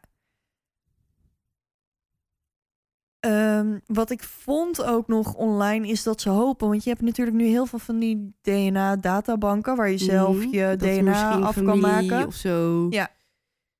Dus dat er iemand is die met, volgens mij heb je 23andMe en JabMatch. Ik weet niet hoe dat in Nederland heet. Maar er zijn van die databanken waar je, waar je zelf je DNA naar op kan sturen... om te kijken of je ergens lang verloren familieleden ja, ja, ja. Dus ze hopen Je dat, stambomen en zo. ja, dus ze hopen dat ze op die manier ooit nog eens een keer naaste van die mevrouw kunnen vinden. Dus was, maar dan als ik een beetje te goed stel, dan was ze iets van in de 40 toen ze stierf. I- Want geboren in 1930, gestorven in 1970. Ja. Nou ja, een klein sommetje natuurlijk. Ja, nou ben ik niet heel goed in rekenen, maar zelfs dit. Nou ja, dat, dat lukt nog. Ja, dat lukt nog. Maar tot de dag van vandaag weet niemand wie deze vrouw is. Nee, en in 2018 lanceert de NRK in samenwerking met de BBC. Ze blijven er maar mee bezig, hè? Ja, maar het is zo'n mysterie. Ik, ik denk dat het een van de bekendste zaken in Noorwegen is. Ja? Dus um, de NRK in samenwerking met de BBC lanceert een podcast over de zaak, Death in Ice Valley. Dus als je meer over deze zaak wil weten, dan nou, zou ik zeker deze, deze podcast luisteren. Mhm. Ze hebben ook, eh, ze spreken met ooggetuigen, forensisch onderzoekers, mensen die aan de zaak hebben meegewerkt. En ook zij doen een poging om dit mysterie op te lossen. Grappig. Nou ja, grappig. Ja, het is gewoon. Houdt zoveel mensen bezig. Maar dat was mijn verhaal over de Istanbul Woman. Cool. Ja, ja, ja. Misschien, hopelijk wordt er ooit ontdekt wie ze dan was. En wat ze daar dan aan het doen was. En wat de reden is Ja, dat ja, ze dan we weten, vermoord echt is. heel- we weten echt helemaal niks. We weten niet hoe ze heet. We weten niet hoe ze dood is gegaan. Het klinkt wel Nou ja, als een we enorm hoe- goede cover-up, zeg maar. Ja, maar het, het hangt echt van rare dingen aan elkaar. Ja. En misschien als we ooit weten te achterhalen wie die mevrouw precies was, kan je natuurlijk al een stuk gerichter zoeken naar eventueel wat haar werk was. Misschien was ze wel in dienst bij een of ander leger, ik noem maar wat. Maar als je een beginpunt hebt, maar er is nu gewoon helemaal niks. Nee. Het is toch raar dat je blijkbaar zo eh geonidentificeerd nog door het leven kunt gaan. Ja, Blijkbaar in 1970. Ja. Dat, dat, dat lijkt me nu bijna niet meer mogelijk. nou ja, weet je wat het is? Ondanks dat, stel nou, ik leg het loodje en niemand, ik weet ik veel waar ik ben, ver weg. En je kan wel DNA van mij afnemen, maar ik heb nog nooit ergens DNA ingeleverd. Dus als er niemand is die mij zoekt, dan kan je me ook aan de hand van DNA niet Nee, identificeren. maar ze zeggen toch dat je iedereen op de wereld kent. eh, eh, eh, vijf mensen van je af, zeg Zeven. maar. Of zeven, inderdaad. Ja. Dat als je één of zeven mensen kent, dat je dan iedereen... Nou, het legt een beetje krom uit, maar ik denk dat de meeste mensen deze, dit, dit, deze the- theorie, zeg maar, wel kennen. Ja, Dus dan zou je toch denken dat via iemand, via een ander, via via mensen toch wel iets moeten weten. Ja, maar ik denk dat er gewoon, ondanks alle technieken, er zijn zoveel Jane, Doe, Jane en John Doe's die gewoon nog nooit geïdentificeerd zijn. Goed, we gaan ermee ophouden. We stoppen ermee. Eerste aflevering zit erop. Yes. Wat vond je ervan? Ja, ik vond het, ik vond jouw verhaal heel interessant. En mijn eigen verhaal eigenlijk ook wel. dus ik hoop dat jij dat voor mij ook interessant vond. Ja, zeker. En als je luistert en je hebt vragen voor ons, of je wil wat met ons delen, of je hebt een mening, of je weet misschien wel meer van een zaak, laat het even weten op de socials. Ehm, gooi even een duimpje omhoog, laat een reactie achter. eh, hashtag, eh, wat was het ook weer? Jij bent onze social koning. Hashtag eh Duister de podcast. Vraagteken, weet ik veel. Vraagteken. Jij bent ervan. Ik had nog niet over een hashtag nagedacht, maar Oh. je kan me wel gewoon tweeten. Oh, dat kan ook. Dat kan ook. Het Duisterpot. Of Instagrammen. Hoe noemen mensen dat tegenwoordig? Insta. Insta. Insta. Nou, die hebben we dus ook. Dat is eh Duister de Podcast. Facebook, Duister de Podcast. En de website duisterdepodcast.nl. Dit was hem dan. Dankjewel voor het luisteren. We horen jullie in de, de volgende aflevering. En onthoud, Blijf in het licht, want je weet nooit wat in het duister op je wacht. Daphne, ik zei het toch. Ik wist zo. Ik zei nog, schrijf het op. Sorry.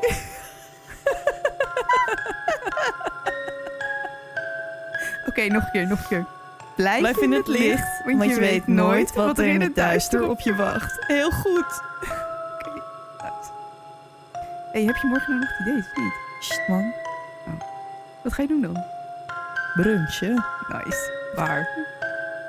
Op het Galgenveld in Amsterdam.